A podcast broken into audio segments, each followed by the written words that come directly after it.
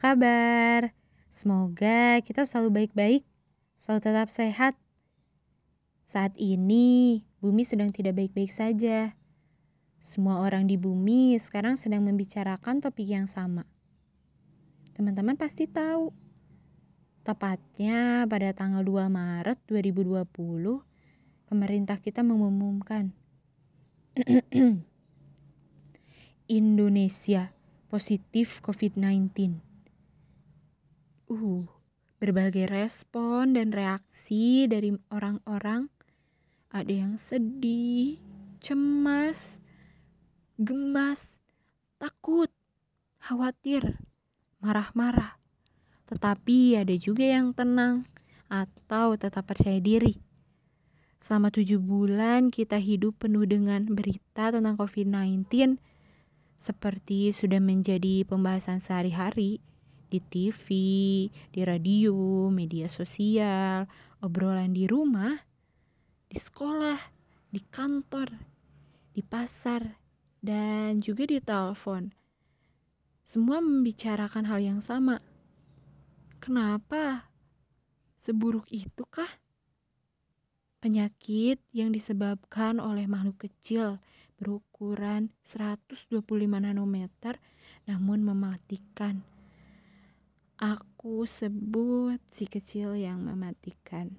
Si kecil yang mematikan berhasil mengubah kebiasaan yang kita lakukan sehari-hari, baik di rumah, di sekolah, di tempat kerja, di jalan, dan di mana pun.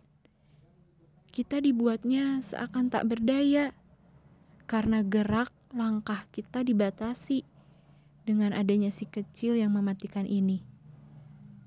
Sehingga membuat kita tidak bisa produktif seperti biasanya.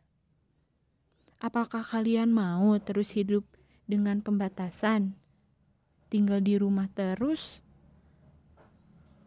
Aku tahu kalian juga merasakan yang sama, tidak kan? Tentunya kita ingin kembali bisa bekerja, belajar, dan berkumpul dengan teman, atau melakukan aktivitas lainnya agar dapat produktif di era COVID.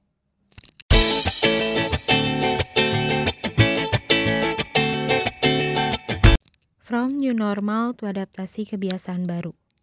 Maksudnya, dari adaptasi kebiasaan baru, itu agar kita bisa bekerja, belajar, dan beraktivitas dengan produktif meski di era pandemi saat ini. Hal ini bisa dilakukan kalau kita beradaptasi dengan kebiasaan baru, yaitu disiplin hidup sehat dengan menerapkan protokol kesehatan secara ketat. Sehingga kita bisa bekerja, belajar, beribadah, berkumpul dengan teman, dan juga beraktivitas dengan aman, sehat, dan produktif selalu menerapkan protokol kesehatan ya, selalu memakai masker bila berpergian keluar rumah, mencuci tangan sebelum makan, setelah memegang benda, dan sehabis melakukan aktivitas apa pun. Selalu menerapkan physical distancing, dan tentunya juga istirahat yang cukup dan mengkonsumsi makanan yang bergizi. Jangan lupa berolahraga dan aktivitas fisik.